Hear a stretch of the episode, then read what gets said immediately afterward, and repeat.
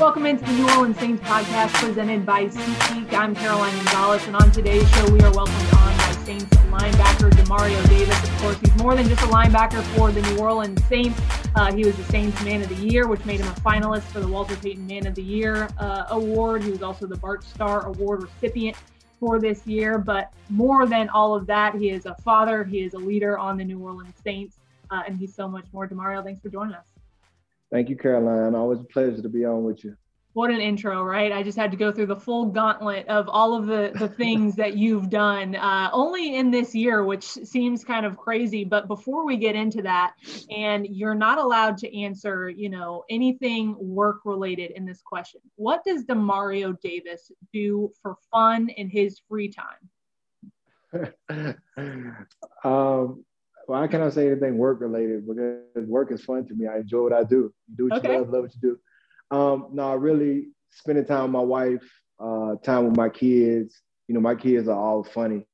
Um, my son is just like me, except he's a brainiac. So I can just sit and have conversations with him all day long. Um, you know, uh, my third child is is a diva, and so she just likes to perform all day long. And um, and then my oldest, you know, that's that's daddy's little girl, so she just likes to go on dates and hang out. And then my my my youngest daughter, she's she's a handful. Like everybody knows her story. Uh, she's a cancer survivor, but she's a trooper. Uh, she got the most energy in the house, and she's a boss. Like we just we had to take her to uh, Nashville for some appointments, and it was just me, her, and mommy. And like she whooped us by herself, by herself. It was almost like we had four kids and we weren't experienced it. So, I mean, I enjoy just being being with my family. I'm a, I'm a family guy. Um, I watch a lot of movies. I read a lot of books. Um, so like right now I'm, I'm, caught up in like I'm late to it and I'm watching Vikings, you know, and so um like other than that, I mean, you know, life's life's cool. I just, you know, I like helping people. I like being with family. And you know, we of course want to highlight all of the tremendous work that you've done, but I feel like you know we constantly talk about that and we don't know you as a person as much as saints fans would want to so if you like movies who's give me your top two actors Oh, top two actors. That's tough. I like a lot of people. Gerald uh, Gerald Butler is one of my favorite. Okay. Right? Uh, 300. Um, he's one of my favorite. Um, probably of like all time. That's tough. I mean, I like I like a lot of people. I like uh, Denzel. Um, yeah. I like Idris Elba. Um, but all time, probably either Martin Lawrence and Eddie Murphy. Okay. Um, yeah, I mean, I mean, they just got a huge Rolodex, right? And so, I mean, I'm I'm a fan of movies, you know, and so I don't know if I have a favorite actor as much as I have favorite films. I watched uh, Mo Better Blues for the first time this past weekend. That was my first time okay. watching that, familiarizing myself with some of the Spike Lee movies, but um, definitely have to agree with with the Denzel nomination. All right, you let's seen get, do the right. You seen do the right thing, right? I've seen do the right thing. I've seen okay, do the right thing, and I've seen you know. School Daze. Um, okay, you know, I'm, tr- I'm trying to get myself a little familiar. Yeah, trying to get myself a little movication there, Demario. Um, all right, let's get into things here. So you go through many things, not only during the season, but in off season. You have your devoted dreamers, you have Shield One that, of course, we're going to get into. How do you stay on top of everything? Not only because you know you have these foundations, but you also, like you said, like you mentioned, you have your family, you have an NFL career, which takes up enough time as it is. Um, it's, it's I think it's a combination of number one, um, probably about five years ago, my mom like sat me down and, and made me like get a schedule and start to use a, a calendar. um, and and now like that's like my best friend. I keep my calendar through the season, off season. I, I never go anywhere without my calendar, and that like helps keep me on track. Um, you know, I have a good team around me, people who keep me updated, like let me know where I need to be so that I don't miss anything. Um, I have a I have a very very understanding wife, and that makes that makes all the difference in the world. Like she, we're always on the same page, and when we're off, we're not on the same page. Like she lets me know, like, okay, you need to slow down. We need to talk about a few things. But she's very understanding, and we have a we have a great communication. And so she makes sure that no matter what I'm doing, whether it's work related or where I'm out trying to save the world, she makes sure that we get our time. She makes sure that I give time to the kids. Um, you know, and make sure that we we take her home before we go out. And so I think that that part helps. Um, but most of all, I think it's just grace from the man above. He, he gives a lot of grace because I don't, a lot of times I look up and I don't even understand how I do so much stuff. Mm-hmm. Um, and it doesn't feel a lot when I do it, but when I look back on it, it's like, oh, wow, that was a lot. And I think it's just because he gives me the grace to, to go and have the energy to do it and be in the moment when I'm there, um, but also have the balance to make sure I'm, I'm juggling things that are going on outside the home with things that are going on inside. And how is your youngest daughter? I wanted to ask that. I know you mentioned it a little bit. Y'all went to an appointment, but how is she doing? She's doing good. She's she's doing really good. She's a hundred percent healthy baby. Um, you know, we just have to do follow up uh, check-ins and appointments, and she she's she's one hundred. I love um, it. Full of life and full of energy. she keeps you on your toes. Demario, you are a man of faith, a man of God. You've had headbands. You've you know started foundations off of that. How do you feel like your faith has um, overlapped with who you are in the locker room as a leader? I think my faith is foundational to everything that I do. It's it's so uh, somebody explained it to me is like um, God isn't just uh, the most important thing in your life. Like He is your life, and everything from your life extends from Him. So um, I'm always focused on how can I get closer to God, and then so like because I'm trying to get closer to God, that changes how I I I, I am in my marriage. It changes how I am as a father. It changes how I interact with my teammates. It changed how I interact with the community. So my faith is so is central to everything that that that is my life. Um, and I think that's why my teammates uh, respect me. That's why my teammates know that they can confide in me. They know they're going to get the same person every single day. Um, they know I'm going to stand on truth. I, I know I'm going to tell them the truth. Um, they know, even though I'm a man of faith, that I'm never going to approach them in a judgmental way. You know, at the end of the day, like we all human beings, we all imperfect, and we all just trying to find a way. Um, but they know that I'm gonna be steady. I'm not gonna be changing on them. I'm, I'm gonna be the same person I am the first day that they meet me to the to you know years down the line. And so, uh, and I think people people appreciate that. And and I, and I wouldn't be able to have that that steadiness if I didn't have a steadiness, which is my faith. Like mm-hmm. God is unchanging, you know, uh, it's, it's solid ground. It tells us in the Bible, like the storms are going to come. Um, you can build your house on rock, you can build your house on sand. And so God is steady. And so because I'm standing on something steady, it gives me something to give my teammates and, and people I interact with. It's like I'm gonna be a steady person because I'm standing on something steady. And, and people need that we all need that friend who are going to tell us how it is. And it seems like you're that person in the locker room. Um, but demario you were the the bart starr award recipient this year which is given annually to a player who best exemplifies outstanding character and leadership in the home on the field and in the community. So you could just take the first 15 minutes or 10 minutes of our conversation and you know kind of that exemplifies why you were this recipient of that award. But can you tell us kind of what that process was like for you and your reaction when you found out that you were the winner well, first of all, I didn't know realize I was nominated. I didn't know that it was even going on. You know, so uh, when I get when they called my phone, I was actually surprised because they had told my wife about it and she didn't tell me. And I was getting on another call, and I think uh, Evan had told me we had a media day, and that's what I was getting on for. And, and so they had set me up, and I was total uh, in total shock. I never do anything for accolades or, or awards. Um, except I mean football because I want the accolades, I want the championships, I want the recognition, but never in, in, in terms of uh, serving uh, other people or serving humanity. That's just what we're supposed to do. So I never did that for an accolade or a trophy. Um, it's an honor to be nominated for like man of year, nominated for Bart Starr, win the Bart Starr, but I've never done it for um, those accolades. Um, but it was a tremendous honor, and it's a tremendous honor because you know you're voted on by your peers and you never really know how people view you. You can assume they'll view you, and you can try to present um, yourself in a certain way, hoping to be received in that. But you never know how your peers really view you, and so to know like all the all the people players, I mean, it's it's a lot of great players um, across the league who do a lot of great things for communities and great leaders in locker room, great leaders in their home. Um, you know, it, it really is a great fraternity to be a part of. It's a lot of great guys and so to be the one guy out of all those people, that that that means a lot to me. Um, not in the as, aspect of, you know, like um, I'm the one person that got it, but it's in the midst of this great group, they see you in this light. And so like that was great. And then to be nominated by, I realized on the phone calls I was nominated by Drew Brees, somebody that I view in that regard, who's a leader in the locker room, a leader in his family, a leader in the community.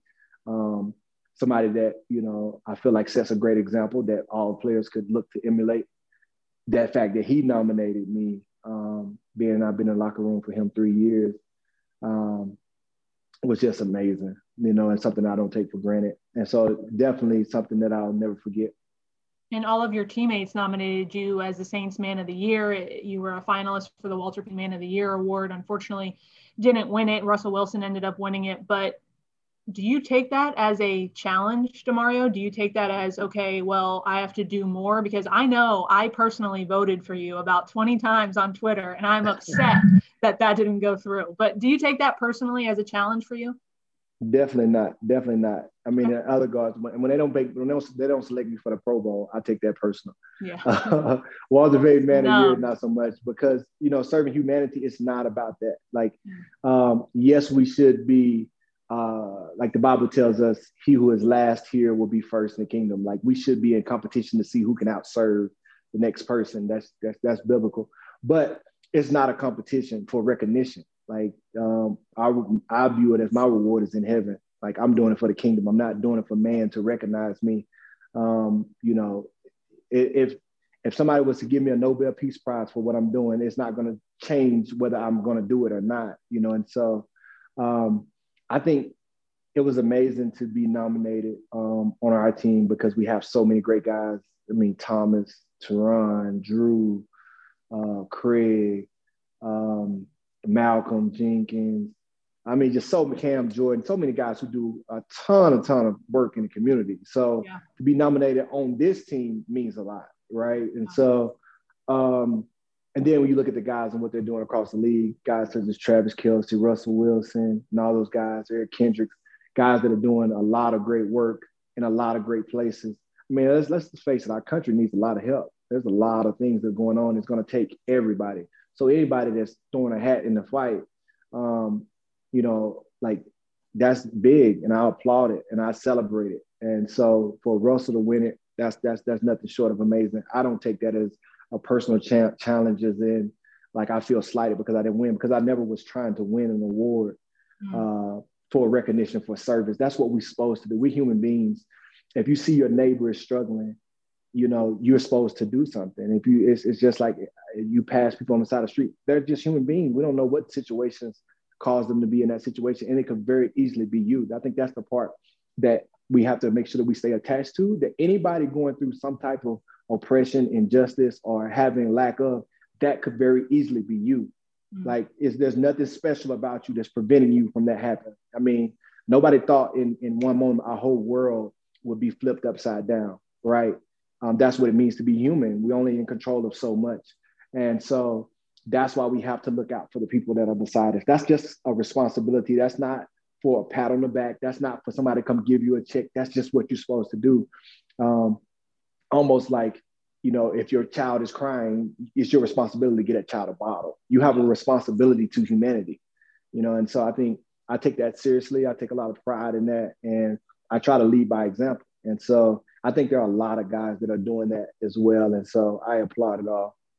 Do you understand though, or do you, I guess, comprehend the fact that you are so unique in that way that you respond to that call of action with such force and you don't just do one thing and then forget about it? You do thing after thing after thing, and then you build off of all of those things like that. That's so unique and so rare. Like, do you take time to kind of soak that in the fact that you're able to do all of that and respond to that call to action no i mean it, it never hits me that that it's unique. Right I, it, because it, it, feels so normal to me mm-hmm.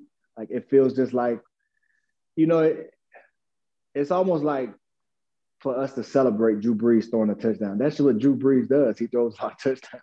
Right. You know, at some point it just becomes normal. And so right um, I'm not a Drew Brees and looking like, oh yeah, y'all see that touchdown I threw? You know, it's like I don't look at it like that. I've never felt it as unique for me to, you know, I go to Flint, they they they they don't have water, like, and they're acting like the water crisis is over. Hmm, somebody needs to go out here and, and like let the world know like this, there's still a water crisis, right? um, you know, go to Minnesota, ground zero.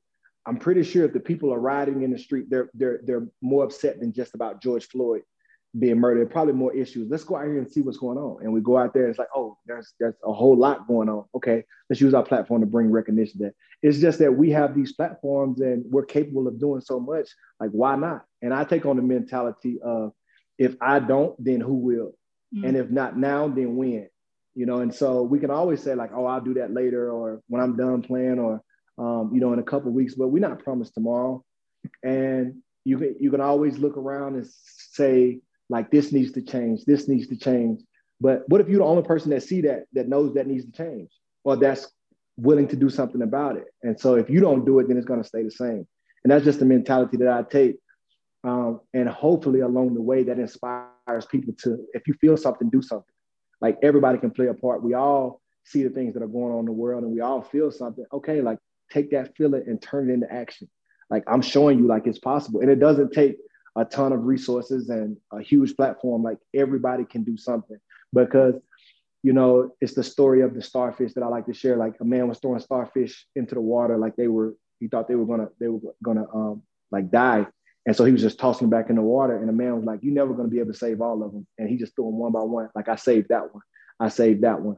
I mm-hmm. saved that one. And that's how people need to really look at help. Like if you help one person, like you you helping them. Like that's change. You changing their situation and that's how we really ultimately um, i think if we can all um, comprehensively or, or collectively grasp that like we're going to be better for it. Well you rose to the challenge recently with your foundation shield one. What is it? How did it begin? Who does it benefit? Can you tell us about about shield one? Yeah so um, shield one is, is essentially started by uh, josh and I, Josh Norman and I, and then early on in the process, we brought Drew Drew, uh, Drew Brees on and, and got some other players that um, are getting engaged with it as well. But the Josh and I have been doing this for a while, and it's really just a crisis response organization. You know, a crisis happen all the time. Like you know, we had what was going on at the border, so Josh and I went down there, and um, we had what was going on in Flint, so Josh and I went out there. Then um, when everybody was marching in the streets last year, Josh and I went to five different cities. And what we realized in all these places, it's the same, it's kind of the same mechanism of a problem. There are people in the, that are on the ground, people kind of in impoverished situations that don't have access to resources. And the politicians in the area and legislators are kind of disconnected from the people. And so there's just a breakdown in communication. And so you have us with these platforms, a lot of us coming from these communities, we can walk in and, and talk and understand the people. Um, and they listen to us and they share their concerns with us, but we can also walk into meet with politicians and legislators and say, hey, okay, how can we work together to bring to alleviate these problems? And so our goal at that point was, you know, when we went to Flint, we realized one thing: we wanted to stop like taking water bottles, and we wanted to start bringing water wells. And so, how do you how do you help people have uh, sustainability where they're self-sustaining. Once you leave, they don't need you to come back in with a program to try to help alleviate their problem. They can help, they can alleviate their own problem. And so what we essentially went on a search to do um, is to find uh, organizations that, that are creating sustainable models. And we want to work with the city um, and their, its leaders and the community to implement those sustainable models and scale them out in a, in a, in a uh, in, a, in the best way possible that benefits the city, it benefits benefits its citizens, and it benefits those communities that suffer. Um, because if you think about it, when we're dealing with uh, COVID and we're dealing with these storms that are coming, and we're dealing with you know uh, the social unrest, a lot of communities can't sustain those things. So it's almost like a healthy person if they catch pneumonia, if they catch a cold, um, these struggling communities they they catch pneumonia right? And so uh, that's what we wanted to be able to be in position to uh, alleviate. And, and, so we have projects in um, Minnesota, in Buffalo, in Tulsa, in um, LA, in DC, and Atlanta, and so and we we even bringing bringing bringing projects to New Orleans as well. And so um, Josh, Drew, and I were working on it even in the season. You know, we had a team put together that that was working on it even during the season. And now that it's off season, we're able to kind of get it, get into it full swing. And so this plan is going to roll roll itself out beautifully. And so uh, or, or, has been rolling itself out beautifully, and a lot of support has been coming in. Um, so uh, it's been great. Well, we know that you don't just have one organization because that would be too easy for you, Demario Davis. Uh, you also have Devoted Dreamers Foundation, uh, which on the website it says it's created to equip the next generation of leaders with the tools to be successful spiritually, mentally, and physically. And it's it's younger men, right, or younger men and women, right? Younger men and women, yes. So, Demario, my question for you: When you were young, did you feel this call to action? Were you involved in your community? Were you as active as you are when you're younger? And are you trying to do the same for the next generation? No, when I was when I was that age, I was wayward. I was I was the kid that was getting in a lot of mischief, and um, and I ran with a lot of guys that were getting into mischief. And the thing that I noticed was um, how I when I made it to the league and, and none of my friends that I felt like were a lot more talented than I was had made it. I wanted like what was the difference? Like what did I do different? And I really didn't do a lot different. I made a lot of those same mistakes. A lot of my my my, my peers didn't get a chance to go to college because of grades or they had got a girl pregnant or you know they got got on drugs or they went to jail or lost their life and there's a lot of different things and I, and I and I realized that I hadn't made a lot of decisions that were different than them, other than I was a little more disciplined. I performed a little bit better in school. Um, but it was I, I, felt like God had really allowed me to become the one that was successful so that I could go back. Like that I was going to be the one that remembered, like, okay, realize that it wasn't you and it was some things that that weren't in place that could have protected you and could have helped you make it and helped a lot of other guys make it. Um, that aren't in place and you need to go back and and and, and put holes uh, like filling those holes over those cracks. And so like that's really what i wanted to do is go you know build bridges to create access for for the next generation. Um, when you talk about sustainability in any community sustainability is in the young people right? That's the greatest investment you can make. And so that's what i wanted. I mean it's so much talent you know in in, in these impoverished communities so many great minds so many so many with great great skills outside of the ball field, even though a lot of them are talented as well. But with the areas they're going to struggle is not with their talent. The areas they're going to struggle is with their character. Like nobody's teaching them decision making. Nobody's teaching them um, um, like how to you know having a mentor and, and how to deal with a mentor and nobody's teaching them like financial literacy and sex education and drug awareness and um, all these things that they're dealing with on a day-to-day basis and nobody's giving them a positive role model where they don't realize okay i don't have to look i don't have to go and be like this drug dealer to to be a a, a, a really like so if you say like a big time person i don't have to go be like this drug dealer i can be like this guy who's a positive role model uh, i want to be like that and so it gives them an option and so you want to equip them with, with those life skills to help them be a better person. In a lot of ways that we do that if we share the gospel with them. The gospel changed my life. You know, I was a kid that was expelled from school, that was went to jail, and the gospel radically transformed my life. So I believe that can happen with anybody. And so uh, we teach them character, and we, we we got it through through the gospel. But also like making sure they can perform in the classroom. A lot of the kids, by the time they enter third grade, they're reading at a kindergarten, first grade reading level, and they just been passed along. And if you don't catch it at that age, they're just gonna fall farther farther behind.